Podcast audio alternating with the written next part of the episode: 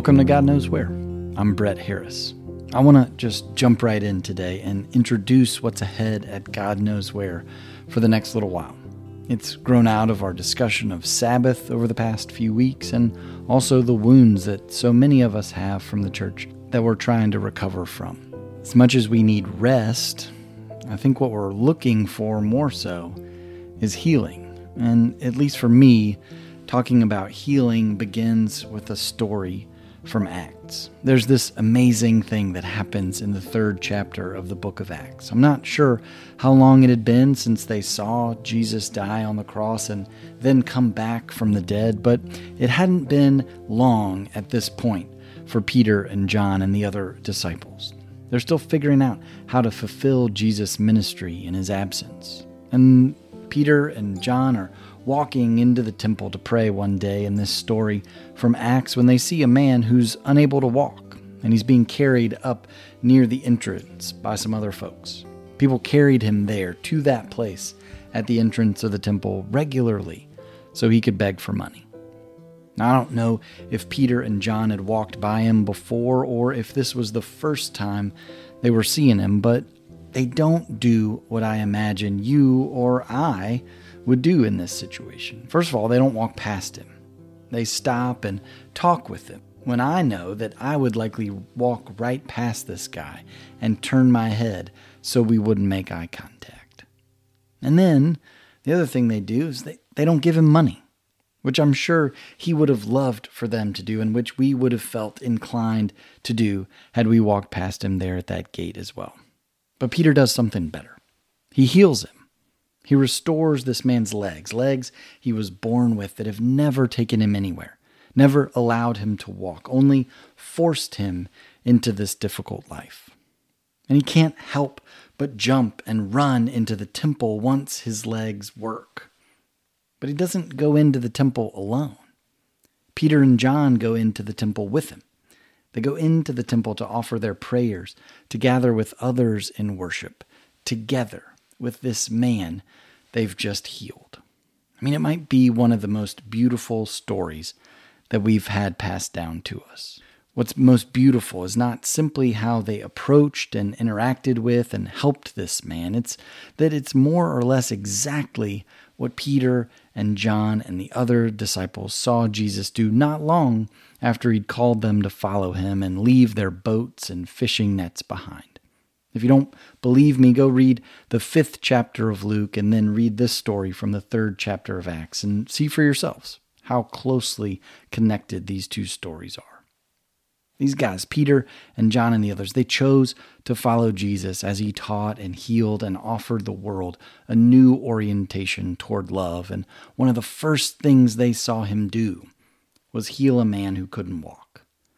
And then later they persevered in following Jesus' teachings and love after he died and was resurrected. And one of the first things they did in Jesus' absence was heal another man who couldn't walk.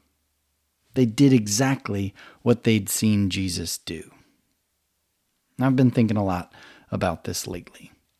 I thought a lot about it as a pastor, preparing sermons and Bible studies and shaping missions budgets and outreach programs in hopes that we in the church would take seriously enough what Jesus did to do it too.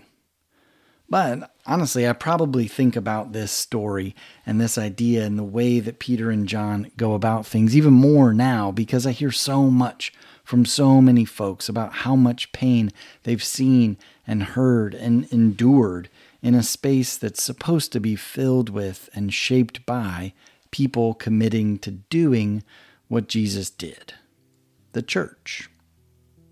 Now, I've talked on God knows where before about the things that I've seen the church get hung up on that have nothing to do with anything Jesus ever said. And I've talked about stories we avoid reading because they're hard to hear. And I just talked about how important it is for us to rest and take Sabbath. But I haven't talked much at all about what Jesus did, the example he set, and that feels important to look at. Because probably more than anything else we're told Jesus did, he healed people. And overwhelmingly, he he healed people whose pain had only been made worse by folks who interpreted our tradition's teachings differently. Behind almost every story of healing in the Gospels is some form of the same pain so many folks feel today.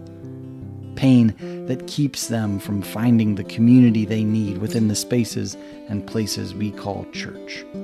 Pain that can cause them to lash out or pull back, to embrace shame and evoke fear. You may have heard it called church hurt. You may have experienced church hurt, felt it. You might be going through it right now. And I think it stems from the disconnect between what we say and what we do, what we hear Jesus say and see him do in our own struggles to follow his example in our lives. I heard Cole Arthur Riley quote James Baldwin recently saying, I can't believe what you say because I see what you do. And I think that perfectly sums up how so many of us have been hurt in the church. Because we say a lot in the church. We say a lot about the church, about faith and hope and love. But do I, do we do what we see Jesus doing? And sadly, I think all the statistics about who is leaving the church and not coming back, and how many pastors have heard a divine calling and who would now rather do anything else but shepherd God's people, and how much our faith and our politics are becoming indistinguishable from another, I think all of this gives a pretty compelling answer that no, we don't do what we see Jesus doing. Or at least they give reason to believe that we don't think we need to do what Jesus did. But that's exactly what the first folks who followed him did. They found themselves in similar circumstances, maybe even the exact same circumstances as Jesus, and they knew they had to do what he did. They had to bring healing into the lives of those around them. I think that we're all clamoring for healing. We're all in search of healing for the wounds that we have and the wounds that we've carried and the burdens we've carried for so long, because at least for those of us in the church, we haven't taken a page out of Peter and John's book and done what Jesus did. We've got 26 examples that show up in 48 different places of Jesus healing folks from the pain that life and their neighbors had caused them. And we struggle to figure out how to apply it like Peter and John in our own lives. We've taken what Jesus offers and chosen too often to keep it for ourselves. Or worse, we've taken what Jesus has offered us, taught us, guided us toward, and we've used that freedom to hurt others instead of heal them. So let's take some time together to look at these stories of healing.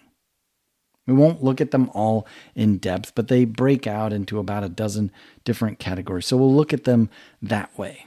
We'll look at how Jesus brought healing to folks like you and me so we can figure out how we can, like Peter and John, do more of what Jesus did and bring healing into this world that so many of us are hoping to find. I hope you'll join me.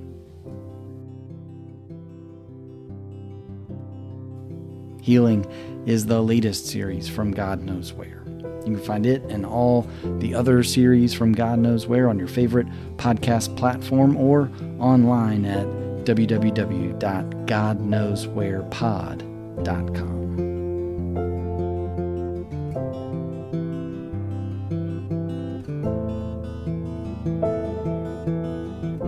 God Knows Where is written, produced, and edited by me, Brett Harris, with music by Thomas Steinwinder and Michael Trest, and unwavering support from my wife Elizabeth. If you like what you hear, I'd encourage you to share God Knows Where with your friends and family and give us a review in Apple Podcasts or wherever you listen to this show. It would mean the world to me and it'll help more people find God Knows Where. Thanks in advance for your help and for being here and for listening. Until next time, take these words from William Sloane Coffin with you.